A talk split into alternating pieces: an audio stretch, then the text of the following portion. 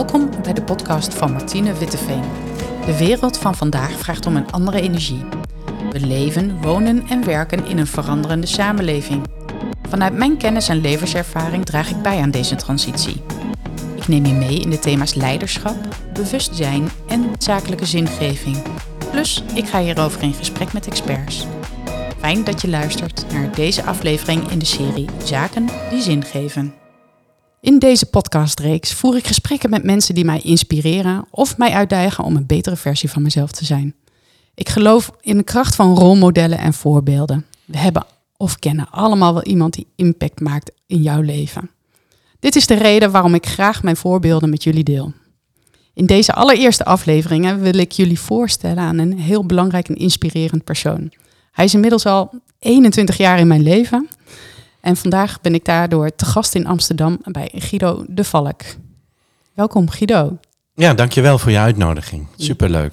Ja, jij bent uh, founder, oprichter, directeur van de Valk Leadership Company in Amsterdam.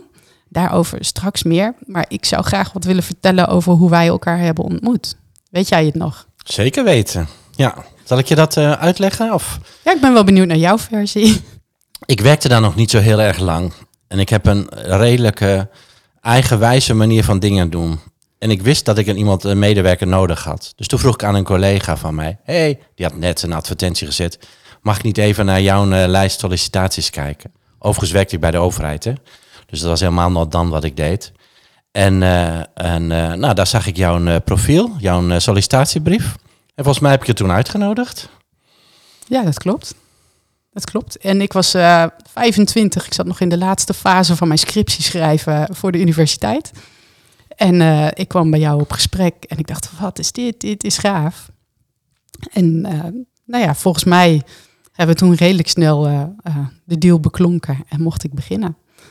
En wat ik zo mooi vind, en dat is waarom, waarom ik al 21 jaar fan van je ben en mij heel erg dankbaar mag rekenen dat we nu ook een vriendschap hebben. Je bent mentor, trainer, coach al jarenlang. Zo voelt het voor mij uh, uh, bent. Is dat ik als 25-jarige bij een overheidsorganisatie kwam werken. En ik liep daar de organisatie rond om me voor te stellen. En overal kreeg ik de vraag: waar ben jij nu de nieuwe secretaresse geworden? En dat ik dan mocht zeggen van nee, maar ik ben beleidsmedewerker. Nou, dat was echt zo bijzonder. Kan je dat nog herinneren? Nee, nee, dit verhaal kan ik me niet herinneren. Maar ik kan me wel herinneren dat ze mij een vreemde eend in de bijt vonden. En dat de manieren dat ik dingen deed een beetje anders was dan, uh, dan uh, anderen. Ja. ja. ja. En dat ik ook wat minder kijk naar kennis en meer naar persoonlijkheid en naar uh, wat iemand wil en iemands motivatie. Dat heeft altijd meer een rol gespeeld dan dat iemand gelijk al alles en nog wat moet kunnen. Want ik kan me nog wel herinneren dat ik dacht, nou, ik ga jou wel gelijk leren zwemmen. Ik weet niet of je dat nog kan herinneren, maar zo'n gesprek hebben we toen wel gehad. Mm dan, nou ja, je gaat wel gelijk het diepe in. En dan, uh, ja, op het moment dat het niet gaat, dan hoor ik het wel. Ja, nee, dat klopt. Het is ook een van de dingen die mij uh, heel helder bijstaan. Is uh, dat je een hele um, coachende manier van leiding geven hebt. toen de tijd al en volgens mij nog steeds, want het is alleen maar meer gegroeid. En dat voelde als een heel prettige manier om te leren ook. Van je mag experimenteren, je mag uh, falen, je mag fouten maken ja. en daarna groei je weer verder. Ja, absoluut. En, uh, dat is wel het voorbeeld wat ik ook mee heb genomen in mijn verdere loopbaan met allerlei nieuwe jongere collega's die ook bij mij kwamen. Uh, hoe begeleid je ze en hoe help je ze door te leren in het werkzame leven? En dat heeft mij heel erg gevormd. En uh, nou ja, daar ben ik je heel erg dankbaar voor. Maar ik ben ook wel benieuwd, uh, en ik weet natuurlijk jouw verhaal wel, maar we zijn nu twintig jaar verder en we zijn allebei enorm gegroeid. Ik stelde je al voor als uh, founder, eigenaar, directeur van de Valk Leadership Company. Wat is er die twintig jaar gebeurd bij jou? Want je hebt een enorme ontwikkeling doorgemaakt. Absoluut, zeker, zeker weten. En, en uh, en dan is het eigenlijk ook wel leuk om te beginnen met voor de tijd dat we elkaar hebben leren kennen. We hebben elkaar leren kennen bij een overheidsorganisatie. Maar daarvoor uh, heb ik ook nog als huisarts gewerkt. Een jaar of uh, vijf tot acht. En, en daarna heb ik bij een andere overheidsorganisatie gewerkt, bij het COA. En, en waarom ik dat vertel, is dat in al die gevallen ik gewoon veel meer met die mens bezig was. En ook het gedrag van de mensen. En dan vooral hoe, je, hoe mensen uh, hoe je, hoe, wat jij zegt, hoe word je de beste versie van jezelf. Beste versie van jezelf. Dat, ja, dat, die, dat is een mooie zin die ik toen natuurlijk niet zo bedacht, maar dat dat altijd wel een enorme rol speelt. Als je als huisarts een patiënt hebt, dan kan je, hé, hey, ik hoest zo, dokter. Dan kan je zeggen, oh, hier krijg je een hoestsiroop. Of, maar je kan ook denken, hé, hey, uh, kan ik eens het gesprek voeren? En dat laatste was ik gewoon altijd mee bezig. Ik was eigenlijk niet zo geïnteresseerd in dat hoesten. Dus ook toen jij solliciteerde, was ik gewoon meer geïnteresseerd in jou dan dat er een achtergrond was wat, wat misschien wel of niet paste. Dat, was ook niet een, dat zijn ook niet gedachten die ik in mijn hoofd heb. Weet je? Dat, mhm. Dus dat is redelijk uh, uh, blanco. Dus dat gedrag en de mens en, en, en hoe je grip kan krijgen op je eigen leven, dat speelt gewoon een enorme rol. En ik heb dus altijd geprobeerd om grip te krijgen op mijn eigen leven. En ik merkte dus dat uh, uh, ik dat dus eerst probeerde in, in het huisartsenvak, toen als manager. En heel langzamerhand kwam ik erachter dat als ik grip wil hebben op mijn leven en ook op mijn doel, dat ik dus mijn eigen bedrijf uh, moet starten. Mm -hmm. Dus dat heb ik dus gedaan in, nou wat zou het zijn? 2006, denk ik. Zou dat kunnen? 2007? Ja, ik denk zo ongeveer wel. Het was na die periode. Ja, het was na die periode. Ja, was rond die tijd. Maar je zegt eigenlijk van ik bekijk de mensen zonder oordelen of vooroordelen. Ik ga naar het verhaal toe. Ja, er zit ook niet zoveel gedachten erover.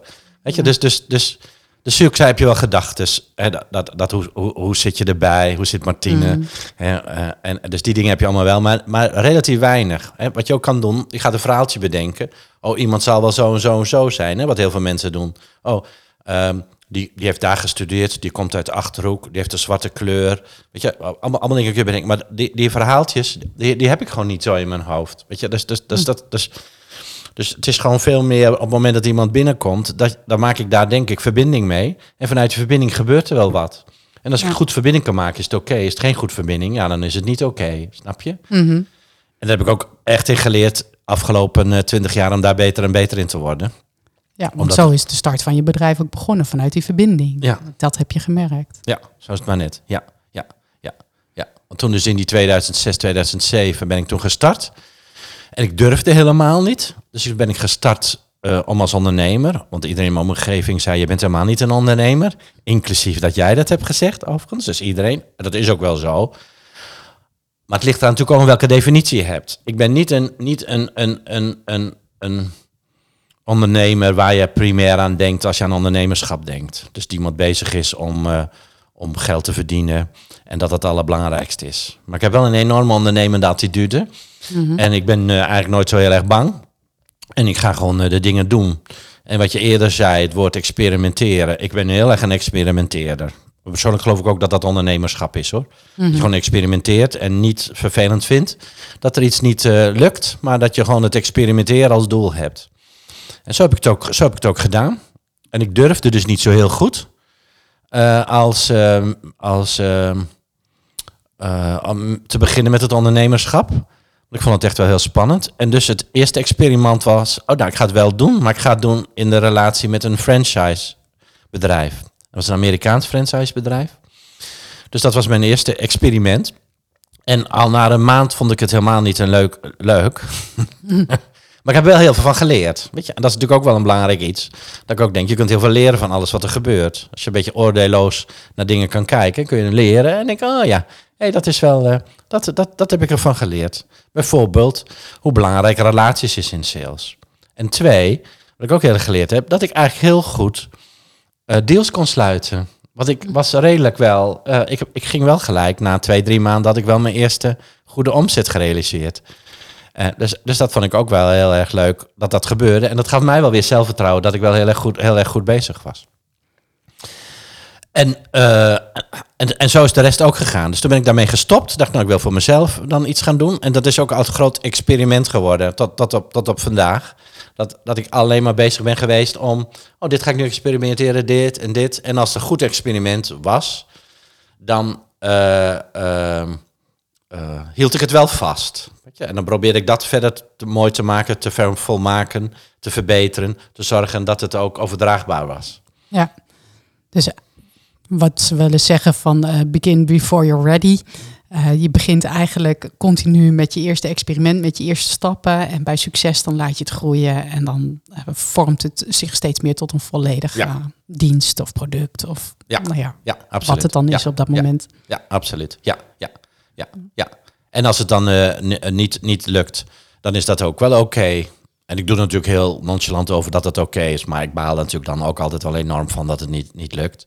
Maar niet balen in een soort dat ik, dat, dat ik mezelf afbrand of zo. Meer balen in de zin van balen dat je tijd verdoet aan iets. Gewoon jammer. Ja, gewoon jammer of zo, weet je. Dus, dus, uh, uh, nou ja, dus, dus zo, zo, zo, zo is het dus gekomen. En nu, nu dus 14 jaar hebben we een bedrijf waar, nou, we met, toch met 12, 13, 14 mensen samenwerken. Dus dat is echt wel fantastisch vanuit het niet-ondernemerschap dat we elkaar krijgen. En met veel impact, dat is ook wel belangrijk. Ja, je voegt betekenis toe, uh, zoals we wel zeggen. Ja. Want dat vind ik ook een, een, mooi bruggetje misschien. Want ergens in die 14 jaar ben je, heb je ook je visie ontwikkeld over wat is leiderschap. En heel specifiek nog brain-based of breingebaseerd leiderschap. Je hebt er inmiddels drie boeken over geschreven. Ja. Kun je me uitleggen wat het is? En wat, dat is de basis van je bedrijf volgens mij. Dat is je gedachtegoed. Ja, klopt. Ja, ja. Breingebaseerd leiderschap, wat is dat? Ja, Ehm, ja, drie zinnen. Lastig, hè? Nee, dat gaat wel lukken. Maar ik, ik, zat te, ik zat te denken, mijn bedrijf is een idealistisch bedrijf. En dat wil dingen veranderen.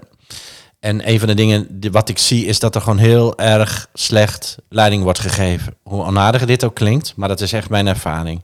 Ook veel onderzoek naar gedaan, hè? Dat het hoge ziekteverzuim ook echt komt door uh, onvoldoende goed leiderschap dat het uh, veel mensen die uh, bijvoorbeeld uh, niet blijven bij een bedrijf. Dus de, moet je lachen. ja, ik dacht, in mijn herinnering, dankzij jouw eerste ervaring, heb ik daarna ook vaak teleurstellend leiderschap meegemaakt. Oh, dat gebeurde er in je gezicht, ja. ja. ja. herinner ik me nu, ja. ja. Ja, als de lat bij de eerste manager, leidinggevende, al hoog wordt gelegd, dan is het voor anderen schijnbaar lastig om overheen te gaan. Ja, dat is, ja, ja, Maar ik herken je verhaal. Er wordt slecht leiding gegeven. Ja. En dat heeft effect op de mens, weet je. Dus dat is belangrijk. Dus, dus, dus, dus echt, dus echt, als je erover nadenkt, is dat echt heel aangrijpende gedachte. Dat betekent dat een manager, die heeft invloed. En die heeft invloed op het welzijn van de ander. Hoe die zich voelt, hoe die zich ontwikkelt. En dat gaat echt niet goed genoeg. Dat is echt, echt waarom ik elke dag opsta en denk, dat moet gewoon veranderd. Mijn vader was een dominee. En dat heeft hier wel een beetje mee te maken. Die had ook een, uh, een soort zendelingachtige drang. En ik heb ook wel een zendelingachtige drang. Dat ik denk, dat moet ik gewoon gaan verbeteren. En nu zijn er twee groepen mensen in de, in de samenleving, gemakshalve als het hierover gaat. Een groep die het met me eens is en een groep die het niet met me eens is. En welke groep denk je dat ik dan te pakken moet krijgen? Die het er niet mee eens is. Heel briljant. Ja, dus die moest ik te pakken krijgen. Maar die krijg je niet zo makkelijk te pakken met deze zin. Want die hè, met zin dat, dat ze die verantwoordelijkheid hebben. Want dat, dus ze hebben een hele andere denkwereld. Dus dat is niet een ding waar ze dan denken, hé, hey, daar ga ik wat mee doen. Dat is gewoon niet zo. Dus toen ben ik na gaan denken, hoe krijg ik ze toch voor elkaar? Hoe krijg, ik toch, hoe krijg ik het toch voor elkaar dat ze ook geïnteresseerd zijn om op een andere manier leiding te geven? En dat betekent dat ze eigenlijk iets aangereikt moeten krijgen wat grijpbaar is. Want het leiderschap aan zich en het woord gedrag, en voor mij is leiderschap gedrag, is heel abstract, heel hoog over, heel vaag. En als iets vaag is, wat doen de meeste mensen dan? Die worden daar heel onzeker van. Dus die vinden zo'n zo'n verhaal van mij helemaal niet een prettig verhaal. Weet je, die voelen zich wel een beetje aangevallen, misschien, of wat dan ook. Maar dit is niet, niet een veilig verhaal. Dus in ieder geval niet veilig. Dus moet je iets veiligs maken. En zo is dus uiteindelijk dat, dat uh, uh, breingebaseerde uh, denken en het breingebaseerde leiderschap bij, bij, ons, bij mij terechtgekomen. Um, omdat gedrag wat we hebben, wordt gemanaged, beheerd vanuit het brein. Dus hè, dat is belangrijk zin, dat dat gedrag wordt beheerd vanuit het brein. Dus in plaats van het over gedrag te hebben, wat vormloos is, ga je het hebben naar je brein, wat een vorm is. En dat gaf gelijk handvatten. En dat vond ook juist die groep die eigenlijk wel wat wil met ander leiderschap, vond het ook gewoon een hele, hele uh, uh, fijne aanpak. Dus dat was gewoon, uh, gewoon een hele, hele slimme stap in, in, in mijn, in mijn carrière. Als ondernemer, omdat ik op die manier dat op, op die manier heb vormgegeven. Nou, dan kom je weer hm. terug naar het experimenteren. Dacht, hé, hey, dan moet ik gaan, gaan studeren. En wat ik gestudeerd heb, moet ik dan toe gaan passen. Dan ben ik gaan experimenteren. Nou, en dat hele experiment kwam opeens uh, mijn eerste boek, Neuroleiderschap, van Macht naar Kracht. En, en er werd ook gelijk genomineerd tot beste managementboek. En dat was mm -hmm. weer een mooi zeg, een beloning van dat ik eigenlijk wel op de juiste manier bezig, bezig was. Het klinkt als een heel goed experiment, want het heeft zeker vervolg.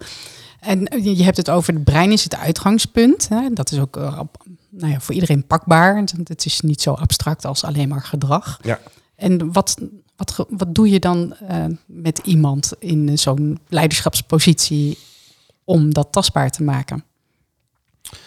Uh, kijk, iedereen die wil be iets bereiken met zijn team als leider. En heb je met mensen te maken. Dus, en je hebt nu huidig gedrag. En is je huidige gedrag het beste gedrag om datgene te bereiken wat je wil bereiken? Of zou je in je gedrag nog beter gedrag kunnen ontwikkelen? Nou, dat mhm. is wat we, wat we doen. Dus dat huidige gedrag is altijd is er iets om te verbeteren. Hè, de waan van de dag of veel ziekteverzuim of te weinig omzet of uh, ruzies of wat dan ook. Je kunt heel veel dingen bedenken. Echt een legio aan onderwerpen die, daar, uh, die daarbij horen. Dus dat, be dat, dat bedenk je dan gezamenlijk. Mm -hmm. En dat gezamenlijke gedachte ga je dan... Uh, uh, en de formulering van hoe, je dat, eh, hoe dat anders moet, ga je dat dan aanpakken. En dan vervolgens vertaal je dat naar hoe het brein werkt. En dat doe je op een aantal manieren. Uh, maar vooral door door te hebben hoe het brein met gedrag omgaat. je kunt je voorstellen, als je door hebt hoe het brein met gedrag omgaat, dat je ook gelijk weet wat je moet gaan doen om die verandering in je eigen gedrag tot ontwikkeling te brengen. Mm En dat gebeurt dan ook gelijk. Want dat is natuurlijk het mooie van, van ons mens zijn. Dat als je iets begrijpt, dan ga je het weer ook wel toepassen. Althans, nou, ik denk 80% van de mensen zal er wel zo in zitten, denk ik. Ja? Mhm. En dan ga je het toepassen. En, dan denk je, en dan merk je ook dat het werkt. Want dat is ook weer het fantastische van het, van, het, van het brein. Het brein werkt op een bepaalde manier. Dus het werkt gewoon op een bepaalde manier. Dus, dus snap je? Dus, dus mhm. net als je uh, auto rijdt, die auto rijdt op, rijdt op een bepaalde manier. Als je op het gaspedaal drukt, gaat hij vooruit. En zo werkt het brein ook op een bepaalde manier. Weet je? En dat is bij iedereen hetzelfde. Dus die weet dan ook dat als je iets wil doen in het gedrag en op een bepaalde manier werkt, dat het ook, uh, ook, ook lukt.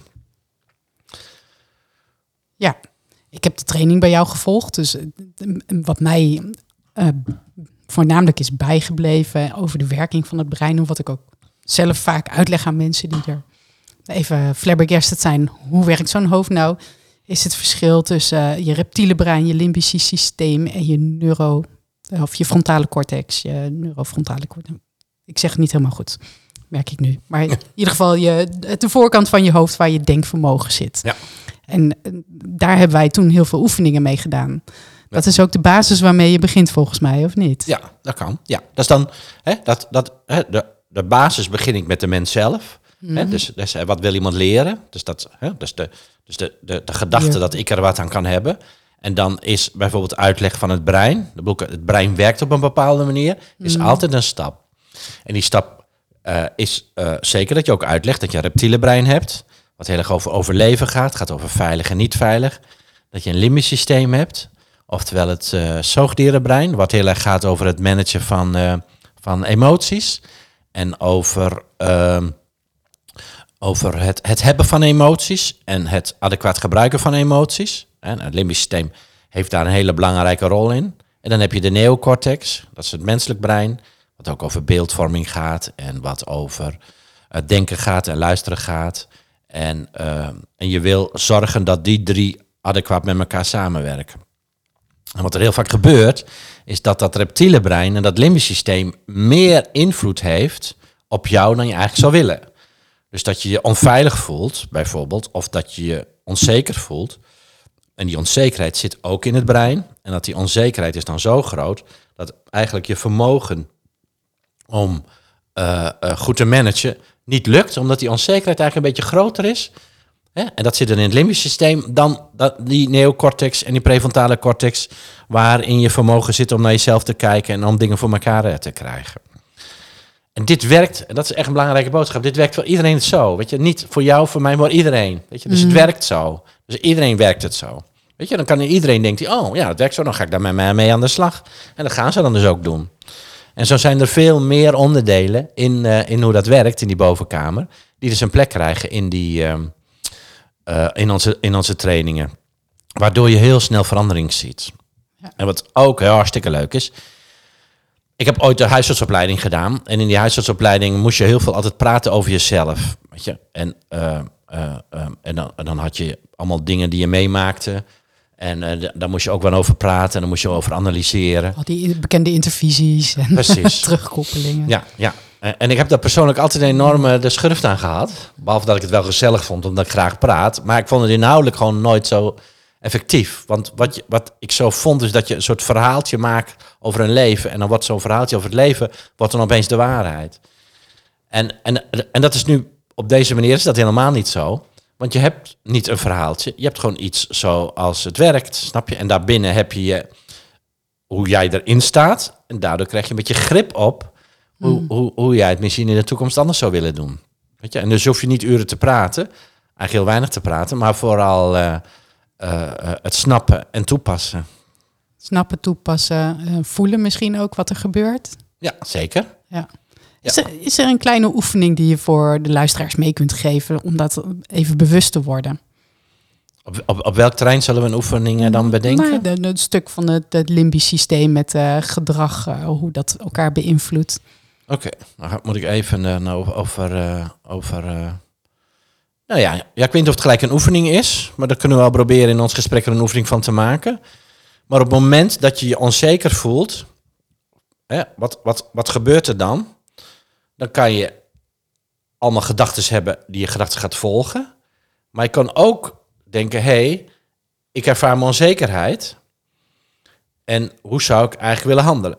Snap je? Dus dan kan je die beweging gaan maken van, van het niet herkennen van die onzekerheid die in het limbisch systeem zit, die zorgt voor allemaal gedachten, mhm. naar, hé, hey, uh, ik herken het wel en ik ga er anders mee om.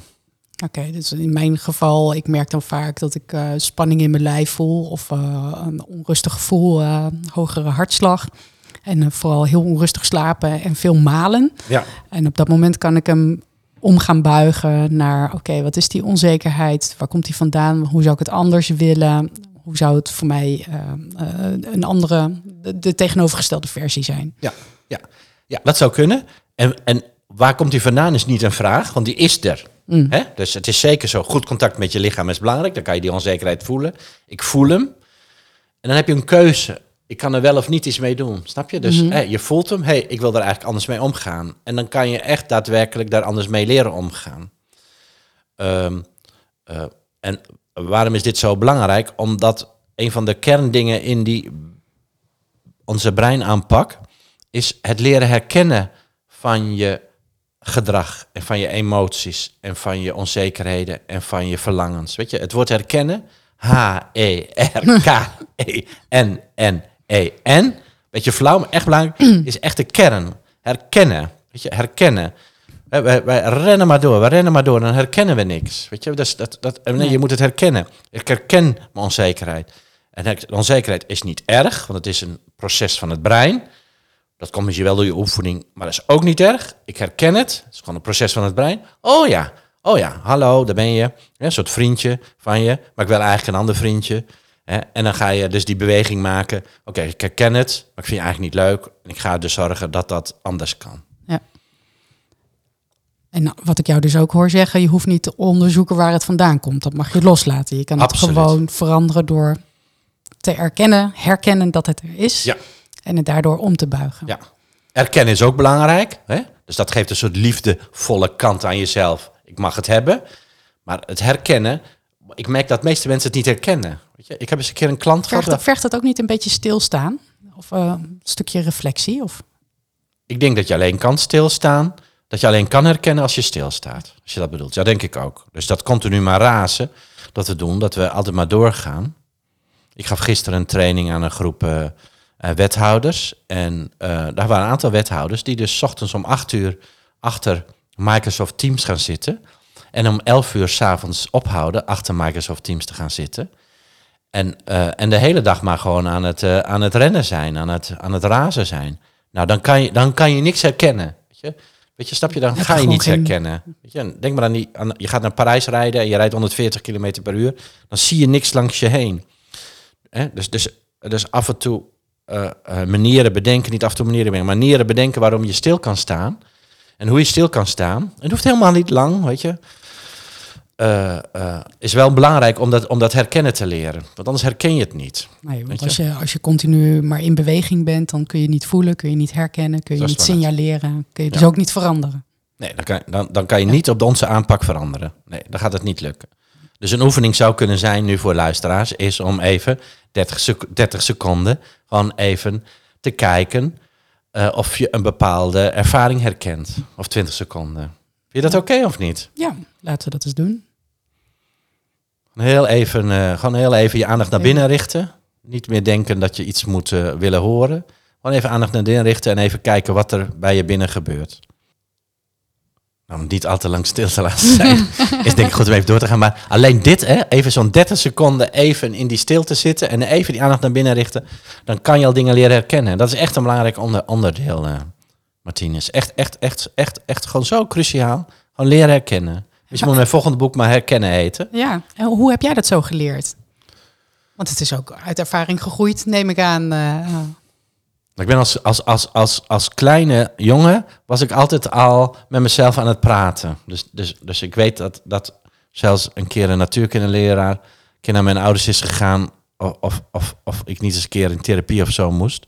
Omdat ik, om, om, uh, dat ik dus altijd maar met mezelf aan het praten was. Dus ik denk dat ik het wel een beetje van nature in me heb.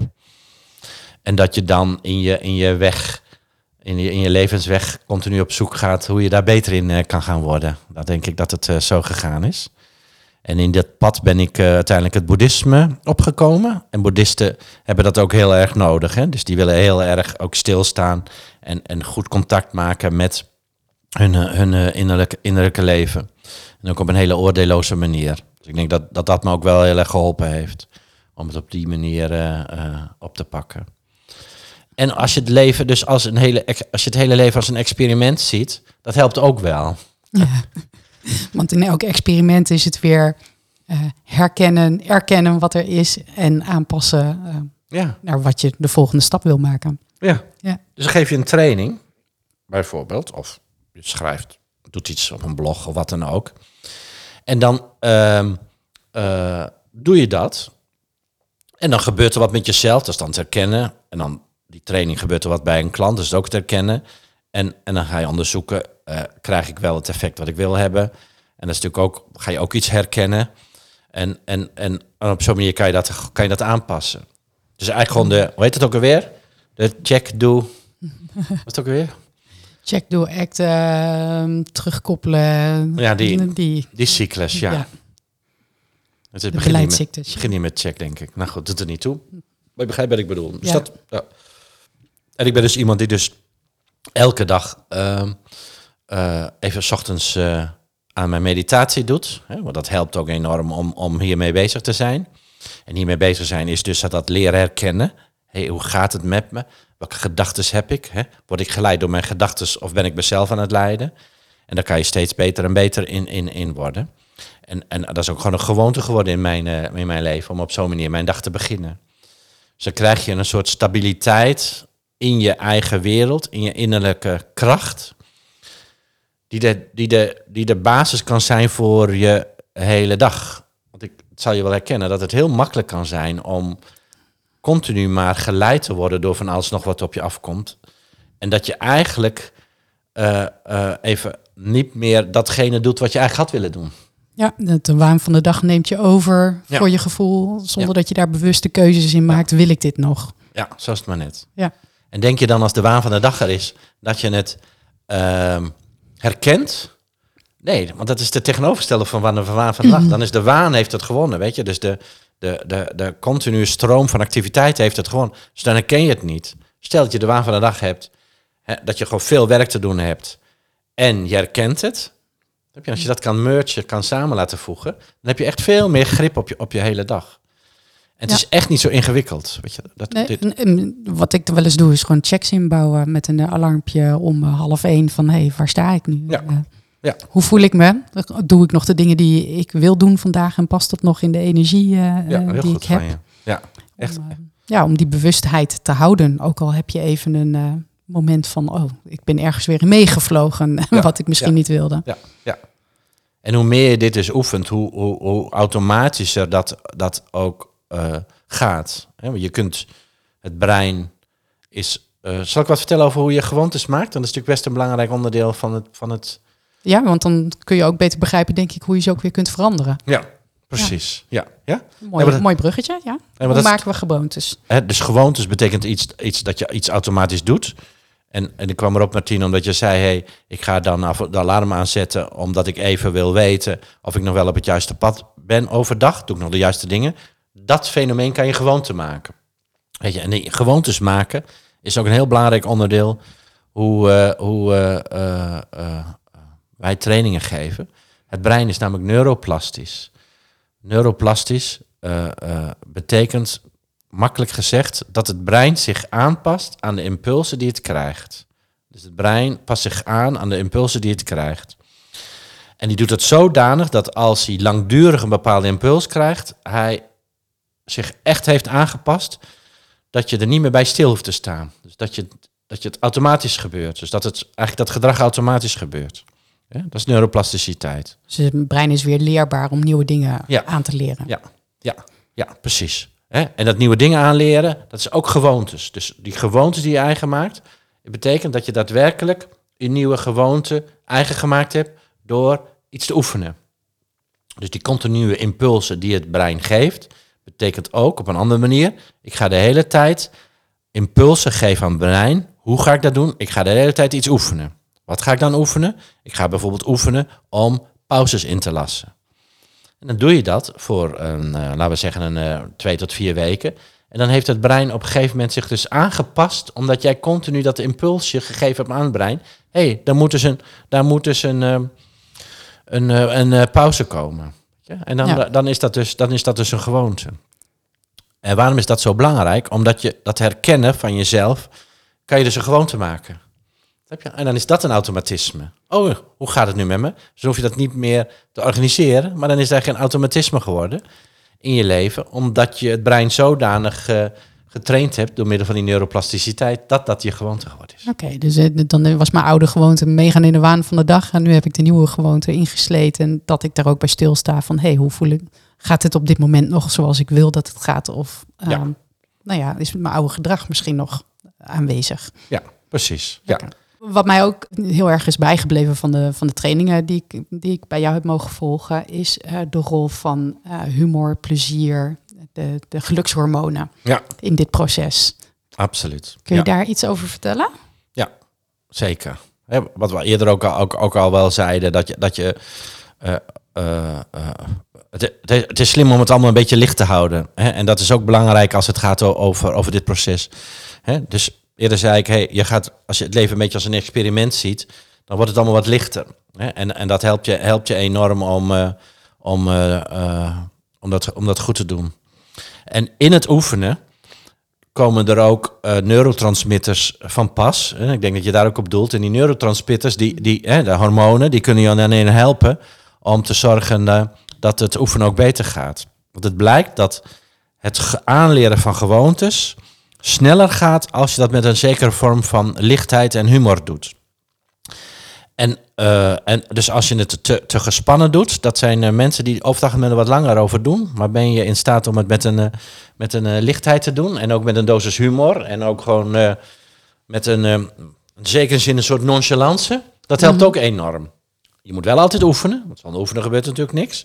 Nee. Maar hoe je met het oefenen omgaat, dat, dat is ook belangrijk. Dus hoeveel plezier je ermee hebt en hoeveel ja. Uh, nou ja, humor je erin legt misschien. Ja. Uh, dat beklijft het beter om te blijven volhouden, te doen en dus ook nieuwe gedrag aan te leren. Zoals het maar net. Ja, ja echt belangrijk. En je noemde net al die hormonen, bijvoorbeeld. Eh, ik weet niet of je net het liefdeshormoon zei, ik geloof het wel. Gelukshormoon. Gelukshormoon. Ik noem het de gelukshormoontjes, je hebt er verschillende. Ja, je hebt er heel veel. Hè, vier, nou wel, maar een aantal belangrijk. Maar bijvoorbeeld uh, uh, wat meer uh, met, met, met, laten we zeggen, het gelukshormoon, het genotshormoon, hè, bijvoorbeeld dopamine werken. Als je dat dus een plek kan geven in de oefening, zou je ook sneller zorgen dat die verandering tot stand wordt gebracht. En dat geldt ook bijvoorbeeld voor het, het zogenaamde liefdeshormoon of het aandachtshormoon, wat ze ook wel oxytocine noemen. Wat heel veel te maken heeft dat als je het gezamenlijk kan oefenen, dat het ook kan helpen. Dat je het ook met de, samen heel leuk doet. Weet je, niet te veel in je eentje, maar gezamenlijke oefeningen van maken. En dat is ook wat wij wel graag doen met bedrijven. Dat je dan een groep hebt en die groep gaat dan gezamenlijk met elkaar oefenen. En dan zie je die peer-constructie, dat die ook enorm, enorm kan, kan helpen. Ik ben vandaag in gesprek met Guido de Valk over breingebaseerd leiderschap. Wij hebben het over hoe we betere leiders worden door ons brein te kennen en te gebruiken. Wat levert het jezelf en jouw organisatie op door dit toe te passen? Menig voorbeeld passeerde al de revue en in zijn boeken gaat hij er nog uitgebreider op in. Dus er zijn eh, individuele trajecten, teamtrajecten, organisatietrajecten zelfs. je ambitie is leiders uh, over de hele wereld leiderschap verbeteren. Of een beter leiderschap. Hoe zou de wereld eruit zien voor, voor jou als we dit allemaal zouden doen? Nou, dan hebben we een hele mooie, liefdevolle wereld, uh, Ja. ja, het is een redelijk, redelijk megalomane gedachte die ik heb. Maar goed, beter een te grote gedachte dan een te kleine gedachte, denk ik dan maar. En wat ik eerder zei, het is natuurlijk echt wel een, eh, een, een, eh, een, een ding dat je bewust bent van het feit dat er veel lijden met een lange ei is door het onjuiste leiderschap. En mensen zijn onbewust levende wezens, dus het is zeker geen veroordeling aan mensen. Dat ik denk, hé, hey, dat is niet oké. Eh, eh, eh, en ik zal jou eens even een lesje leren. Maar het is wel belangrijk om ons te realiseren dat je daar best makkelijk verandering in kan brengen. Weet je? Dus dat het niet zo heel ingewikkeld is om hier een beetje beter in te worden. En een klein beetje beter betekent al effect op de ander. Je hebt het meegemaakt hoe wij, hoe ik destijds was in het, in het leidinggeven. Mhm. En later heb je andere dingen meegemaakt. Je ziet hoeveel effect het heeft. Het, het heeft echt, echt, echt veel effect. En het is echt niet zo heel ingewikkeld. Dus krijg je dat voor elkaar, dan zul je zien dat mensen veel vrijer, liefdevoller, uh, meer contact met zichzelf hebben en op die manier naar hun werk gaan. En dat is natuurlijk en, en daardoor ook weer effect op thuis, op de kinderen, op alles. Alles zal, zal, zal dat, effect, al dat, zal dat effect hebben. En dus ook eh, effecten binnen de organisatie en de groei en uh, de welzijn. En nou ja, niet dat je per se grote economische groei hoeft na te streven, maar wel de impact die je dus ook met je bedrijf kunt ja, maken. Zeker. Er zal ook zeker economische groei uh, ten gevolge kunnen hebben. En dat vinden we ook wel belangrijk. Want als je natuurlijk een beter functionerend team hebt, mensen functioneren beter, zal je beter omzet gaan halen. Maar je legt, het, je legt de nadruk op de mens en minder op de omzet, snap je? Dus we, leggen, we doen bijvoorbeeld trajecten om te zorgen dat er minder ziekteverzuim is.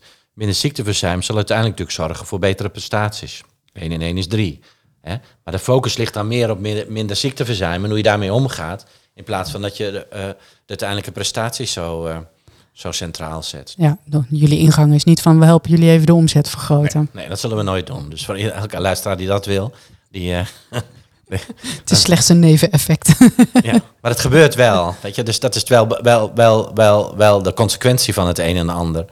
En het heeft ook te maken dat we een hele waardegedreven uh, manier van werken hebben. Dus de waardecreatie is belangrijker dan de, uh, dat alleen maar de winst, om winstdoelstelling. Uh, de winst is ook een waarde, ja. maar er zijn veel meer andere waarden. En die waardecreatie staat hierin centraal. En wat is een waardecreatie? Is bijvoorbeeld uh, uh, hoe je met elkaar omgaat. Is bijvoorbeeld collegialiteit. Is bijvoorbeeld, um, waar we nu heel erg in zitten, is, is de duurzaamheidsagenda. Of, of de enige energietransitie. Weet je, dat zijn allemaal onderdelen die in die waarden uh, gedreven manier van werken ook een plek gaan krijgen.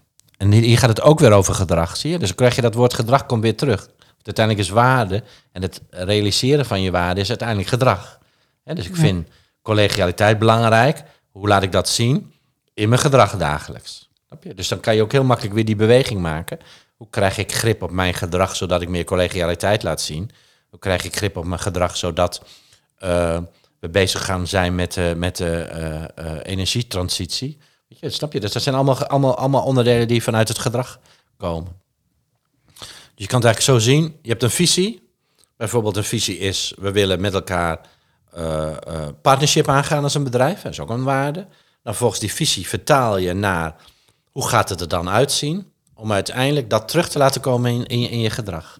Weet je, en dat, dat, is, dat is wat we doen. En het kan dus heel goed als je dus weet hoe dat in die bovenkamer werkt. Ja. Want je gaat kijken als het ware door die, door die bril van, die, van dat partnership. Hè? Snap je? Dus dat is dan de bril. En dan ga je bedenken, oh ja, zo moet het er dan uitzien. En vervolgens ga je dus aan de hand van de kennis van de werking van het brein zorgen dat je dat ook uh, op die manier vormgeeft. Maar ook alweer nieuwsgierig maakt. Welk, welk onderdeel van dit brain-based proces vind jij nog zelf steeds zelf het meest uh, uitdagend? Mijn eigen uitdaging hierin. Uh... Je bent natuurlijk al een pro op zoveel vlakken. Maar... Ja. Nou, ik merk, merk, we hebben natuurlijk hele, hele. Uh, als je naar de emoties kijkt, heb je heel veel, e-, hebben we allemaal heel veel emoties.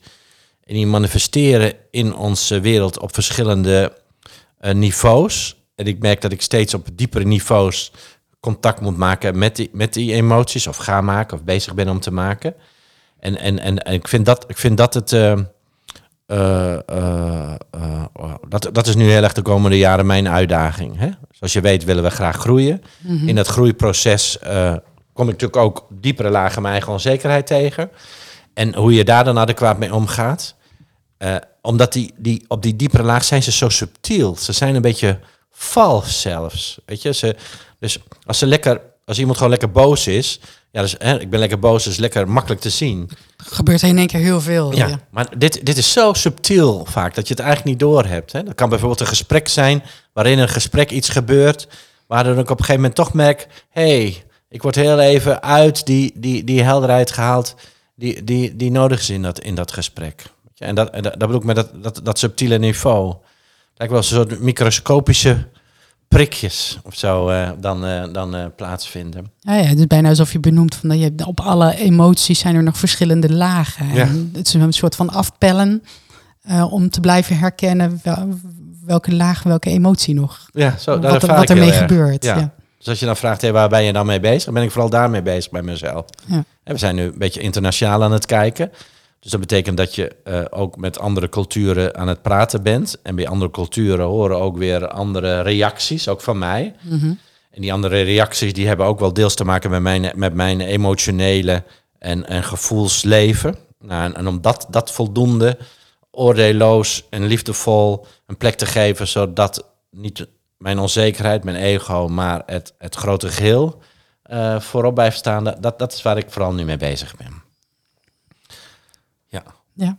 Mooi. Dus de ambitie is om wereldwijd te groeien met deze. Zo is het maar net. Uh, ja.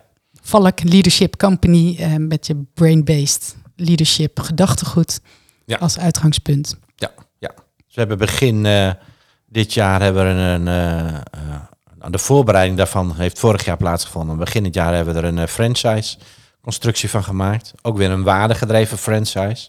Want veel mensen denken als ze over franchise denken dat het denk aan een soort McDonald's. En dat het uh, ook een, prima, geen oordeel daarover hoor, een prima model. Maar um, uh, het zou best kunnen zijn dat dat model gewoon toch wel heel erg economisch gedreven is. Wat ook niet fout is. Maar bij ons is het toch heel belangrijk om onze waardegedrevenheid heel centraal te zetten. Bijvoorbeeld een wereldwijd team bouwen van mensen die dit willen doen. Dus een van onze waarden is, dat, is juist dat gezamenlijke, het wijgevoel een hele belangrijke plek geven. Andere waarde is ook dat we de wereld willen veranderen. Hè? Dus een beetje betekenis geven aan onze dienstverlening. Dus dat, dat speelt daar. Nou, we hebben er een franchise van gemaakt. Omdat dat gewoon een hele mooie manier is om op een, uh, uh, snelle manier te groeien. En, uh, en nou ja, daar zitten we nu middenin. Vorig jaar voorbereid. Dit jaar hebben we de eerste stappen gezet. En op dit moment, nu wij dit gesprek hebben, we hebben zes ehm, uh, partners. En uh, nou, er zitten de komende maanden nog wel twee uh, bij te komen. En we zijn voeren nu ook gesprekken dus in andere landen om dat een plek te gaan geven. Allemaal met eigen autonomie, is ook een belangrijke waarde voor ons. Dat elke mm -hmm. partner heeft heel veel eigen autonomie binnen de aanpak die we dan hebben. Hè. We hebben een soort aanpak hoe je zorgt dat het gedrag verandert. Maar daarbinnen hebben ze dus allemaal heel eigen autonomie. En het zijn allemaal fantastische mooie mensen, Martine. Dat wil je niet weten. Als je gewoon bij elkaar bij elkaar bent, is het zo super fantastische energie. Van mensen die, die, die een soort gedrevenheid hebben.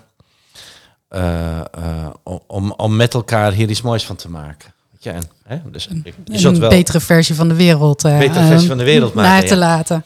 En je zou wel herkennen dat je soms in een vergadering kan zitten waarvan je denkt: hey, waar is iedereen mee bezig of zo? Hè? Iedereen lijkt wel een eigen agenda te hebben. Nou, misschien ken je dat niet, maar... Mm, dat, nou, dat, herken ik zeker dat bestaat, Dat bestaat dus. en en nou, dat is er dus niet. De, Maar volgens mij is ook de verbindende verbondenheid daarin, die gezamenlijke waarden die je hebt, die basis die goed gelegd is. Um, tenminste, dat herken ik uit mijn eigen werkleven, waar die waarden duidelijk zijn en helder zijn, waar je op kunt verbinden. Dan is het veel makkelijker samenwerken en dus ook die uh, energie uit te delen. Um, voor de luisteraars, jouw boeken zijn te vinden op de bekende platforms onder Guido de Valk. Uh, van Magna Kracht was de eerste, de tweede heet... Mens, ja, de eerste is Neuroleiderschap oh, met de subtitel van Magna Kracht. De tweede is Menselijk Leiderschap uh, uh, benutten onbegrensde kracht van het brein als subtitel. En de derde is een Engelstalig boek. Dat is de Brain and Mind Leadership. En de subtitel uh, uh, weet ik even niet zo 1, 2, 3. Maar die gaat er vooral over dat je gedragsverandering vanzelfsprekend kan maken. Dus behavior, behavior change as a matter of course is dat. Ja. Kijk. En die zijn gewoon via de bekende boekenplatforms te bestellen. Ja, uh, absoluut. als je nieuwsgierig bent en of op jouw website uh, te vinden, devalkleadershipcompany.com. Ook, Ook, en .nl en .ie en, en .be. En ja. Nou, We zijn internationaal, hè? Dit, uh, dit kijkje in het brein gebaseerde leiderschap hoop ik dat uh, anderen net zo uh, raakt als dat het mij heeft gedaan. Want ik heb de trainingen met plezier gevolgd en ik heb er nog dagelijks profijt van, van het systeem. Nou, dat te weten en te ontdekken. En het blijft ontdekken en het blijft aanpassen, want gedrag staat nooit stil, volgens mij. Nee. Met al mijn gasten wil ik afsluiten met drie vragen die overal terugkomen. En dat uh, doe ik om nog een laatste stukje inspiratie mee te geven. Oké, interessant. Ben benieuwd. Um, dus de vraag om mee af te sluiten. Welke quote of lijfspreuk is op jou van toepassing? Oké. Nou, het is een combinatie wel waar we het over gehad hebben. Ik denk, hè, uh, uh, vanuit de breindenken is het heel erg belangrijk van wat je aandacht geeft groeit. En voor mij is dan allerbelangrijkste zin, dus wees bewust wat je aandacht geeft. Weet je, want dat groeit. Ja, dus dan zit ook even dat herkennen er weer in. Wees bewust wat je aandacht geeft, want dat groeit. Ja, dat zou ik uh, zeggen, ja. De tweede vraag is, wat is jouw tip voor een zinvol leven? Oh, behalve trainingen bij mij volgen, denk ik. mm, mm, mm. Hey, um, Eén tip wil je weten? Of zo gewoon iets, iets kort maar krachtigs? Iets kort maar krachtigs mag ook. Ja, of, of, of een lange tip, of maakt niet zoveel uit. Je krijgt de, alle, Geef de tip. De hele, hele, hele, hele, hele ruimte. Hele, eh, de, de, de, ik kan de ruimte nemen om daar gewoon wat over te zeggen. Kijk, een van de belangrijkste redenen waarom heel veel mensen niet voldoende gelukkig zijn, of denken dat er meer is, is dat ze eigenlijk onvoldoende regie hebben in hun eigen leven. En, en er is veel meer regie mogelijk. Hè? Dus ik zei net dat ik gisteren die, die training gaf. En, um, en in die training viel me ook op dat er een soort, soort, soort, soort acceptatie is dat de buitenwereld bepaalt wie jij bent. Zo, dat viel me echt gisteren op. Maar dat, volgens mij moet de tip zijn, nee, niet de buitenwereld bepaalt wie jij bent, maar jij zelf bepaalt wie jij bent. Weet je? Die, die beweging kan je echt maken. En, en dus die beweging leren maken zou mijn tip zijn. Hè? Dus dat je, dat je invloed hebt hoe jouw wereld eruit ziet. In plaats van dat de, dat de wereld bepaalt hoe jij eruit ziet. Dus het nieuwe normaal, wat we nu bijvoorbeeld corona aan het, aan het zetten zijn, is niet het nieuwe normaal. Het normaal is wat wij samen met elkaar bedenken wat we normaal gaan, eh, gaan vinden. Ja. Dus laat het je niet uh, gebeuren, maar maak er ook een heldere keuze in hoe jij wilt dat jouw gedrag is en hoe je handelt. En niet laten mee, die waan van de dag misschien weer ja. niet laten overheersen. Ja, en de druk van de buitenwereld. Weet je, de, oh, ik moet zo doen. Weet je, niemand moet iets zo doen. Dat is gewoon niet waar. Weet je, je hebt overal altijd een keus. Neem al de mensen die de ernstige dingen hebben meegemaakt. Die, diegenen die het hebben overleefd, die kunnen er altijd verhalen over vertellen in de zin dat ze elke keer die keuze hadden. Weet je, je hebt daar echt invloed op. Absoluut, dat herken ik. Invloed. En de laatste vraag, er wordt een uh, leuke playlist op uh, Spotify. Welke songs of liedjes zijn belangrijk in jouw leven en met welke reden? Oh, mag ik er meerdere noemen of is het maar eentje nu? Nou, als je er één hebt of twee hebt. Uh, één of twee. Oké, okay, nou kies ik gelijk voor twee. Um, een van de prachtigste zangeressen is Melody Gardot, die echt een, een, een soulstem heeft, waar uh, nou, je de hele dag naar kan gaan luisteren. En zeker als je af en toe van die moeilijke dagen hebt waarin je wat verdrietig voelt, helpen die soulliedjes altijd enorm. En maar wat mij het meest geïnspireerd heeft in het hele leven zijn een beetje de moderne componisten. Je kan denken aan een Philip Klas of aan, uh, hoe heet je man, Afro Part. En dan, uh, nou, en die hebben een, een, een, een, hele mooie manier van muziek maken, waarin de repetitie van het leven, de, de herhaling van bepaalde klanken continu doorgaat. Dat mm. inspireert mij het meeste. om, om, om, om, wat elke ervaring die je hebt, heeft altijd weer, weer nieuwere dieptes. Snap je? Dus heb je een bepaald melodietje, wat maar door en door doorgaat. Maar elke keer merk je toch dat er weer een andere laag in dat ene melodietje zit. Kijk, een ongoing process. Ja, en, dat en, dat, en, dat, en dat typeert ook wel mij heel, heel erg. Gewoon dat ik, dat ik, ik kan snappen dat ik dat ook mooi vind. Ja, een laagje voor laagje verder gaan. Ja. De diepte in. Ja. Waar je het net ook naar vertelde over jouw uh, emotionele leven, wat elke keer weer een uh, verdieping geeft om te ontdekken. Ja, en dat alles weer een experiment is. Weet je, dus dat zelfs een, eenzelfde melodietje wat je dan hebt, dat de volgende keer in hetzelfde melodietje je weer wat anders kan ervaren. Mooie metafoor ook voor uh, het samen te vatten. Ja. Dankjewel. Dit uh, was mijn eerste podcast in de serie Zaken die zin geven. Ik uh, ben heel dankbaar dat je al 21 jaar in mijn leven bent en ik hoop er zeker nog 21 jaar aan toe te voegen. En ik hoop dat het mensen zin heeft gegeven om te ontdekken hoe je brein verder kan ontdekken en je gedrag verder kunt verbeteren naar een andere, betere versie van jezelf. Om daarmee een uh, mooiere, betere wereld samen na te laten. Dankjewel dat ik hier te gast bij mocht zijn, Guido. Ja, heel graag gedaan, Martine. En ja, heel veel succes met al je mooie podcast en je mooie werk. Ja, het is een mooie experiment en ontdekkingstocht uh, in 2022. Dankjewel.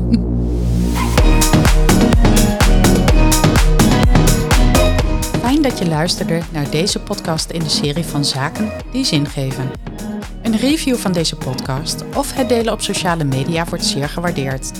Deze podcast is gemaakt door Martine Witteveen. De tunes en productie zijn in handen van Twan Kemp.